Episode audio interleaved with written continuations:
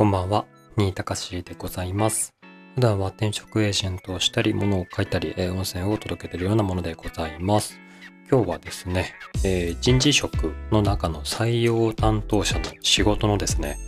実態と本心についてっていうことでお話をしたいと思います。ちょっとですね、衝撃的な内容も含まれるかもなんですけれども、あの、何かのお役に立てばと思っております。本日もよろしくお願いいたします。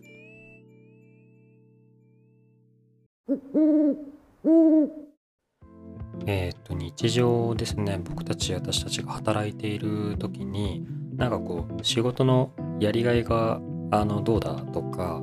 すごい頑張って、あの、いるじゃないか、みたいな風に、上司とか、こう、会社に言われることって、まあまああると思うんですけれども、そこでですね、あ、ありがとうございますっていう風に、率直に受け取れる日と、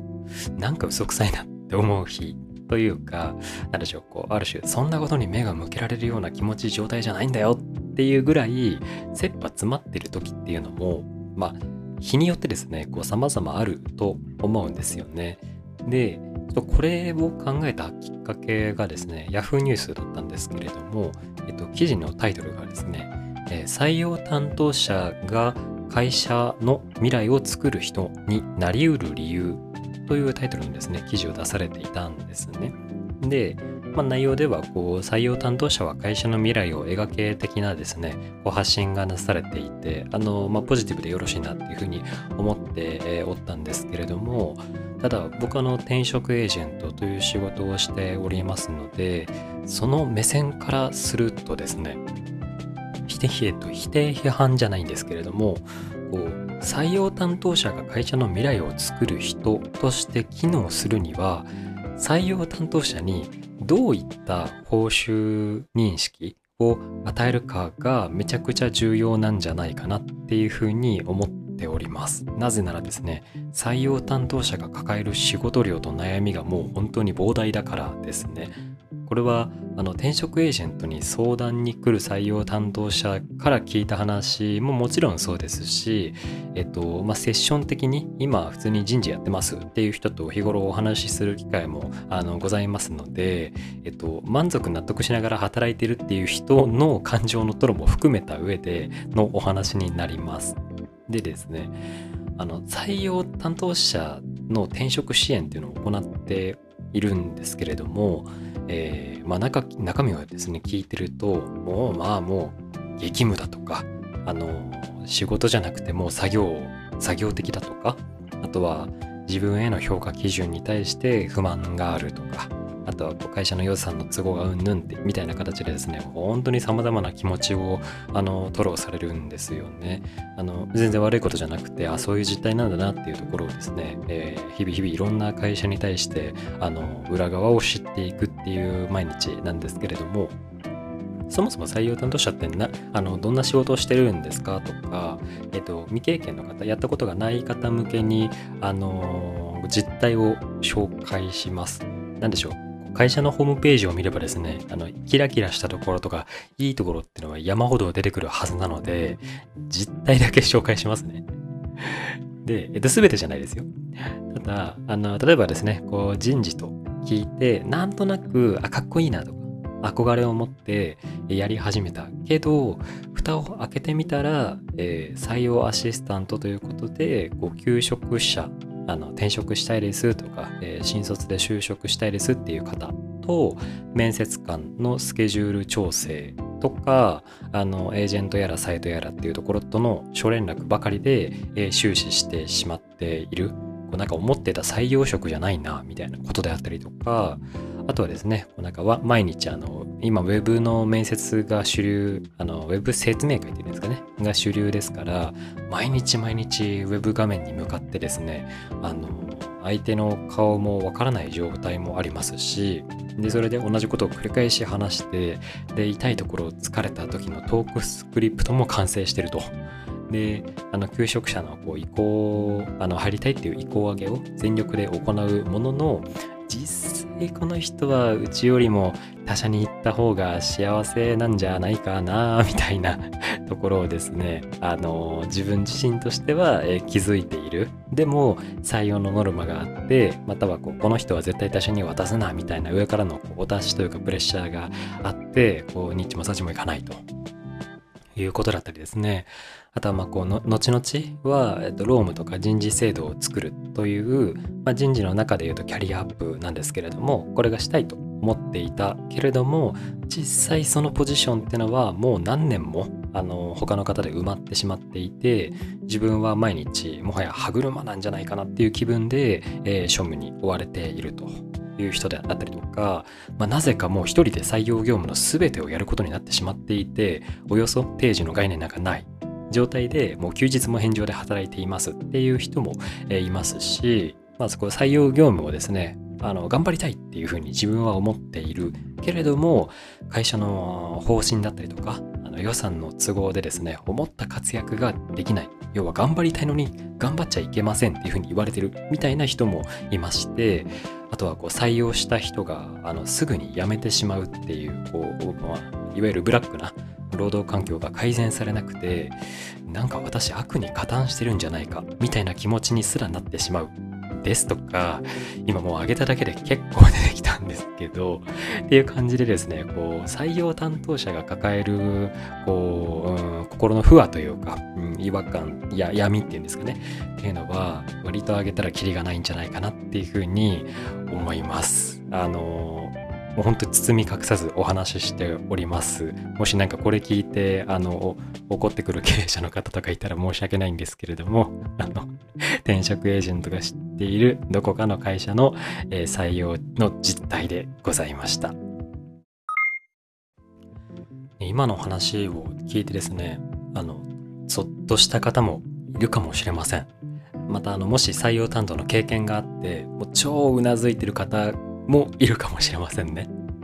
あのもちろんですね会社と、えー、採用担当者の気持ちが通じ合っていて状況も整っていてあの毎日楽しく快活に本気で本当に心から楽しく働いてるっていう方も、えっと、いらっしゃいますそういう方とも会ったこともありますただですねあのここの話で言いたい問題なのはですねあの一回ビジョンとやらを解いておけばそれで完璧に理解してもうずっとあとは前進してくれるだろうっていう部署とか経営側のですね慢心とか誤解があるところなんですね。であの仕事のもちろんやりがいだとかいい部分っていうのはこう採用担当者の本人たちも理解はされていることと思います。ただでもですね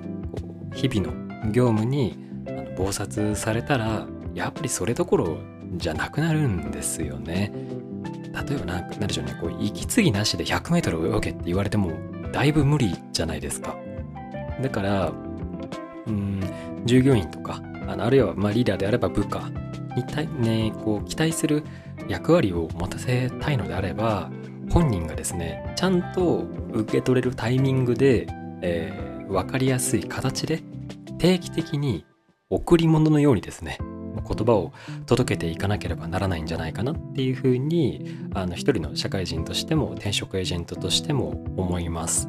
あこの人この会社離れたらあの会社やばいだろうなみたいなことって転職エージェントをですね何年もやってると結構察する部分があるんです。で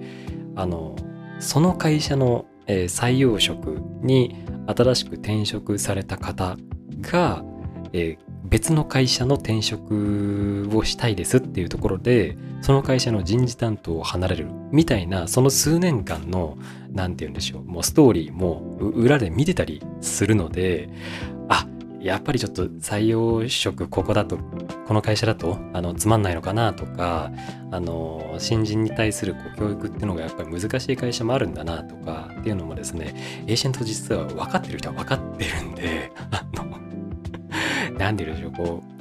嫌味な言い方ではないんですけれども、あの変に、えー、一度言ったことをずっと守ってくれるというか、その期待はですね、しない方がいいんじゃないかなっていうふうにも思います。人の気持ちは毎日変わりますし、あの、今年私たちが欲しかったものが来年欲しいとは限らないですし、多分10年前にあの欲しかったものと今欲しいものっていうのが違うことの方が多いんじゃないかなって思いますので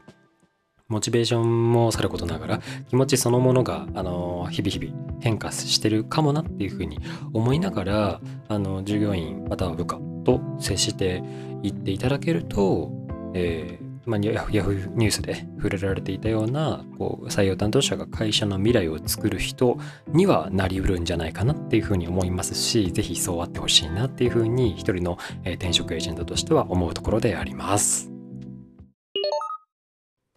でですね、ここまでがあの、まあ、会社側が従業員に対してどうしようかみたいなお話だったんですけれども、ただ、えっと、今聞いていただいているこうリスナーの皆様の中には、まあ、どちらかというと会社員側ですっていう人の方が多いんじゃないかなとは思いますので、どうせであればこう自分自身をケアする方法っていうところも雑学的にお伝えできればなっていうふうに思っております。で、えっと、まず、あの、正論、正論パンチですよ、これ。正論パンチでいくと、もう自分の仕事が会社や顧客や自分の何につながってるのかを考えるっていうところがあのまあおおよそだ、ね、正論になるわけなんですけれども何でしょう、うん、心身に余裕がない時はそんなものは土台無理なわけでしてそれができれば苦労しないという話になってくるんですよね。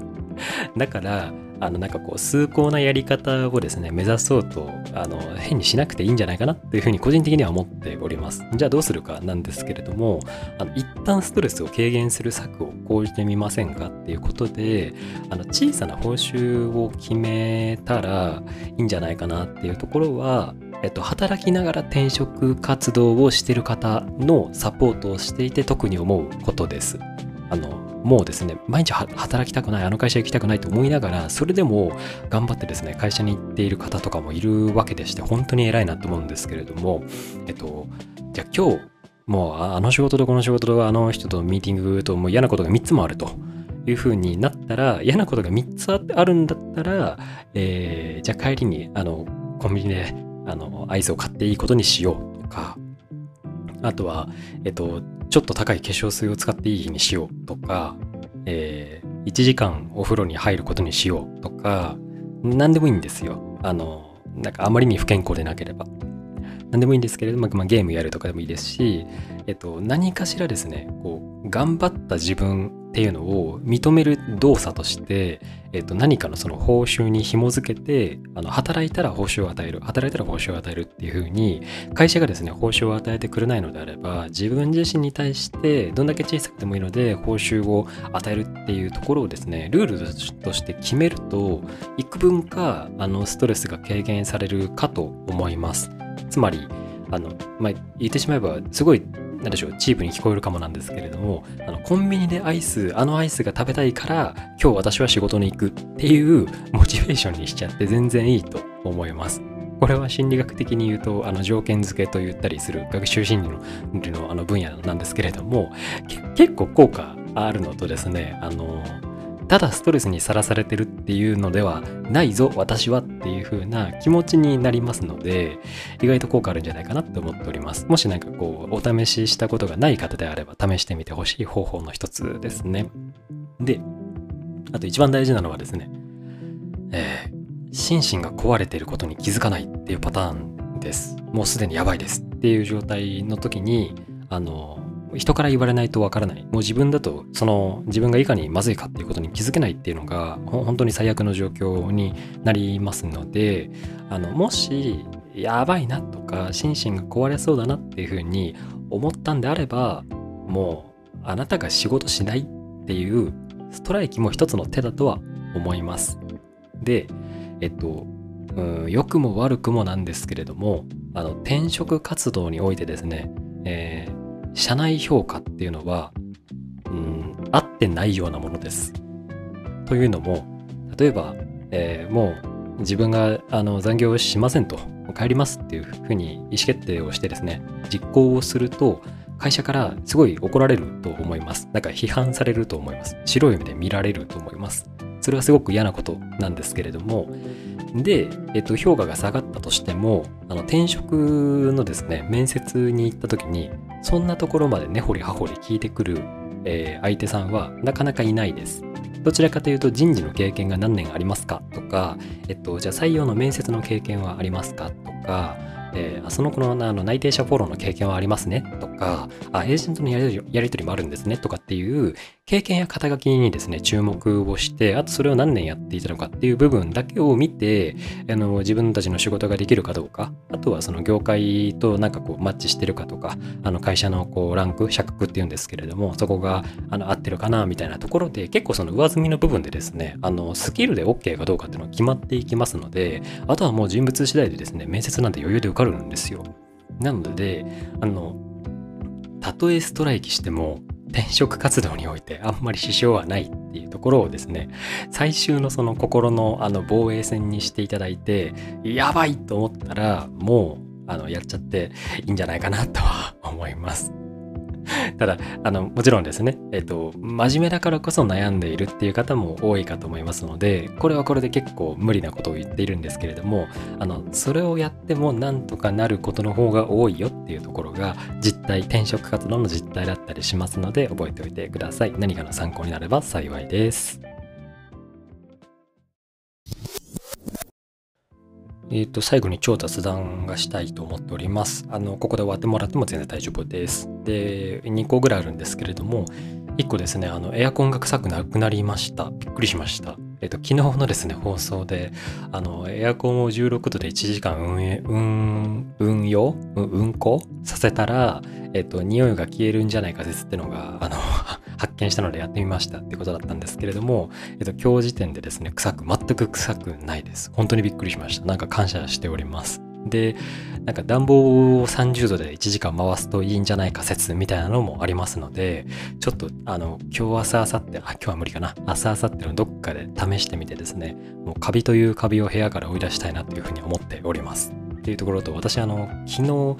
えっと、塩辛トンボっていうトンボを見まして、で、めちゃくちゃ、あの、接写できたんですね。近寄って、あの、撮影できたんですよ。スマホで。なんか、テンション上がったんですよね。私、あの、東京に住んでるんですけれども、なかなかですね、コンクリートジャングルにおりますと、トンボいないんですよね。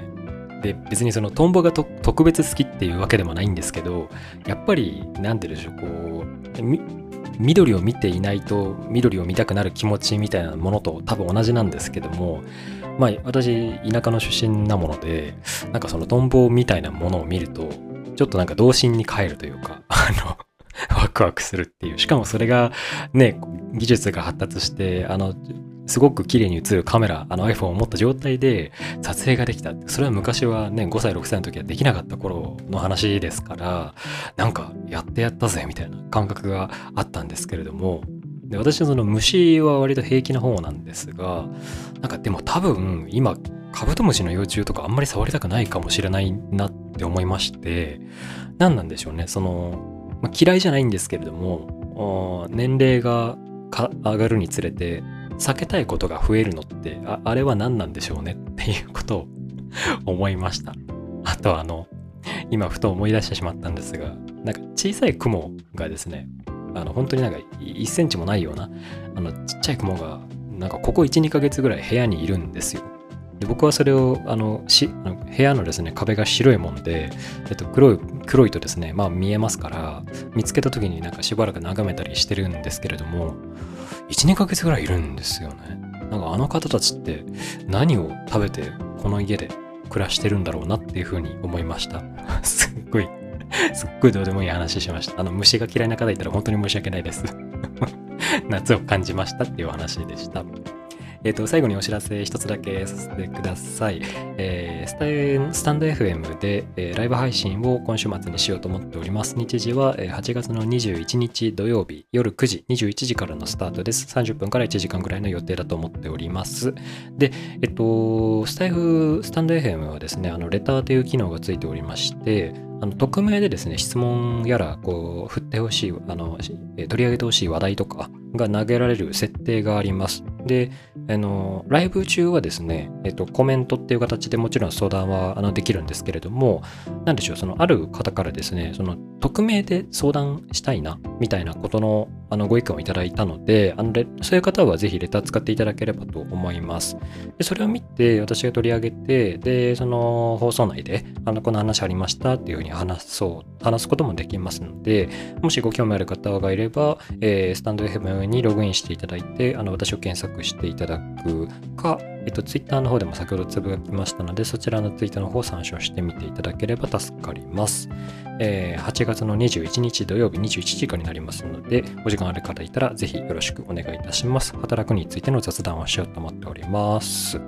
では、えー、夜聞いていただいた方は、あの本当にお疲れ様でした。明日も頑張ってください。また朝食行ってる方は今日も一日頑張ってください。ではでは、新高しでございました。